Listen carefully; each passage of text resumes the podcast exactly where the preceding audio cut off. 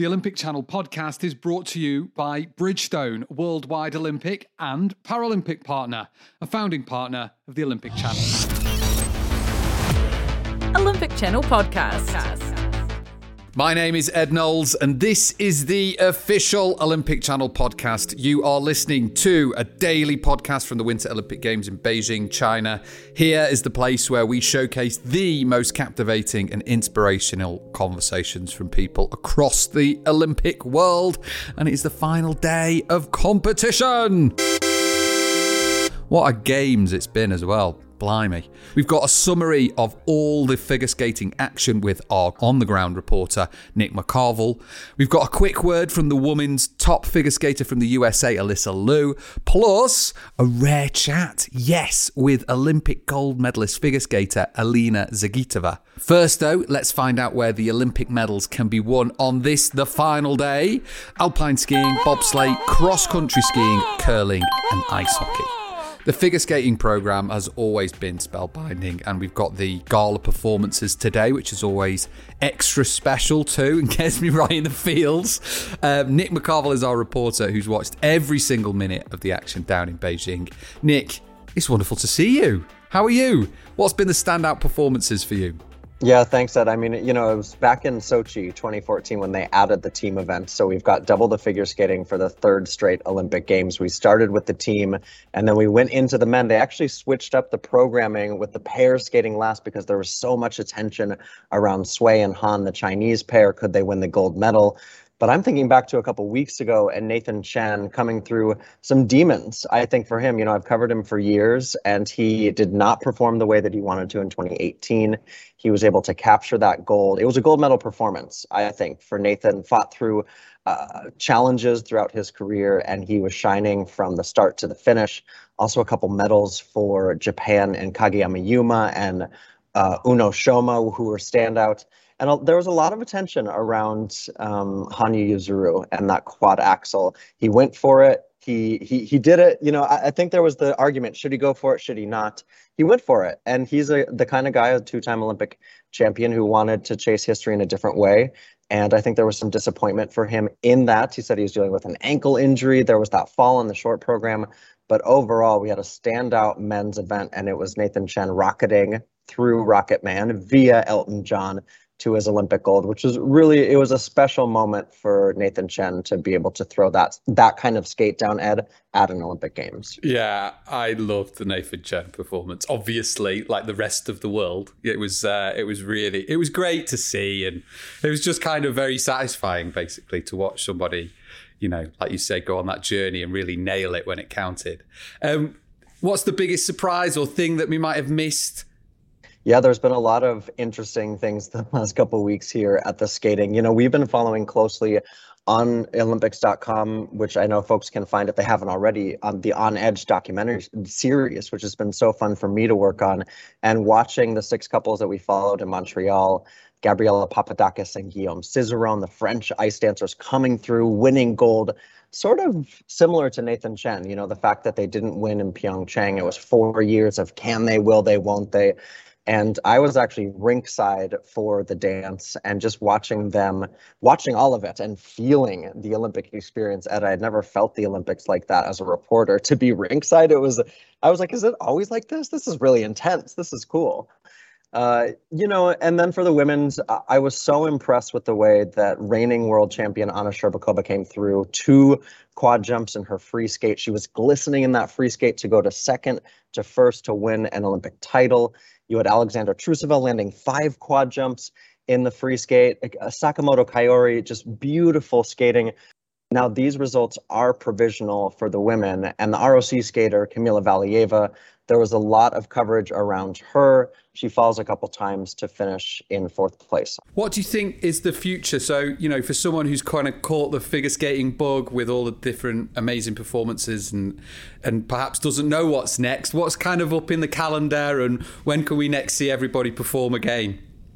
Yeah, you know, the World Championships are just a few weeks away. I mean, some Olympic sports don't have a Worlds the year of the Olympics, but figure skating, they can't get enough. So they go right from here in just five weeks' time, they're going to be in Montpellier in France. And Shcherbakova has already said she wants to defend her world title, take her Olympic title, try to win worlds. Uh, Gabby and Guillaume, I spoke with them, and they said they're headed to France. They want to win a world title in front of a home crowd.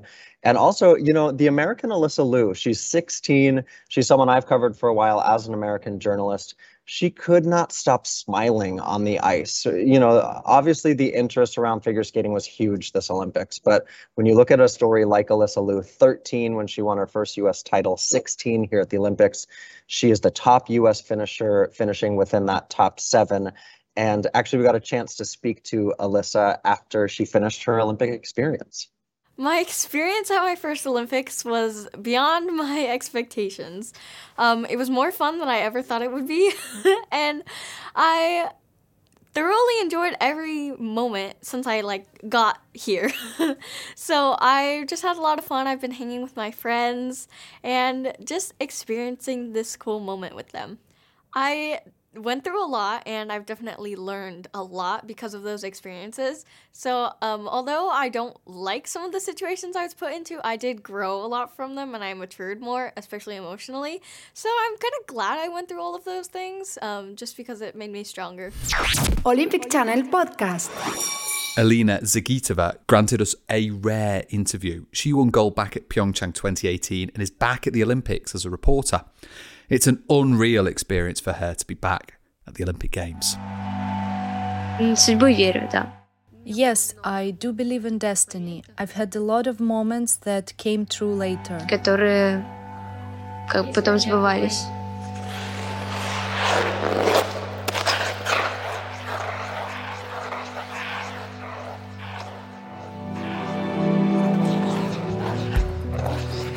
Не знаю, как I didn't say this to anyone, but when I was sleeping the night before the free program at the Olympic Games,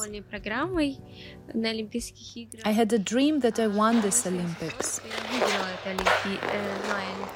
When I woke up, I almost cried because it was so realistic. Я так чуть ли не заплакала, потому что это было настолько реалистично.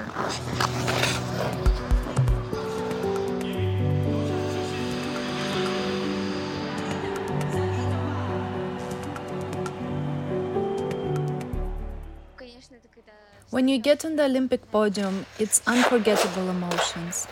эмоции, когда заканчивается uh, программа произвольная уже.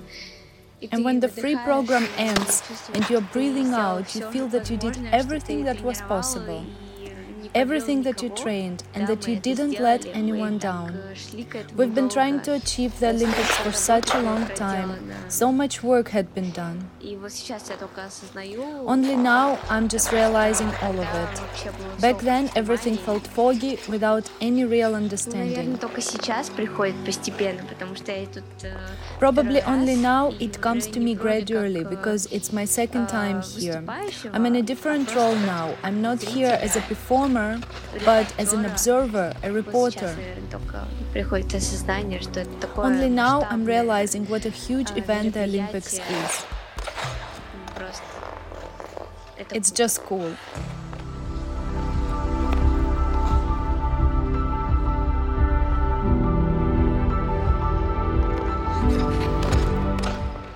I'm the kind of person who sets goals for myself and always tries to achieve them by any means. Because I think that's what sport is about. It makes you stronger. And you can't live without setting goals or doing work. The most important thing for me right now is to keep growing. I went to study journalism because I was very curious about it. How does the industry function in general? I wanted to understand all these intricacies of journalism. So I'm very interested being part of it. Поэтому мне очень интересно там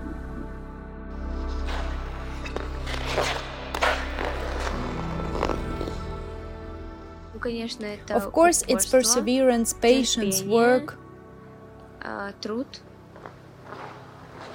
You can list a lot because sport makes you so much stronger.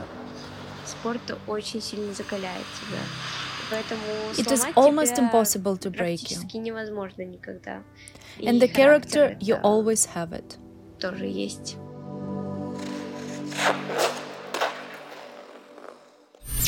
Olympic Channel Podcast. Wow. Big thanks to Katerina Kuznetsova for the translations there. Well worth following Kat on social media, where she's known as I Am Copycat. And that is literally it. Hang on. No, it's not, because tomorrow we'll have a little bonus podcast with French biathlete Martin Fourcade to preview Paris 2024, plus a little word with 2018 gold medalist Frida Hansdotter too. And hit subscribe because we're going to have exclusive interviews in the coming weeks and months with Jason Brown, Evgenia Medvedeva, Nathan Chen, Shaun White, and much, much more.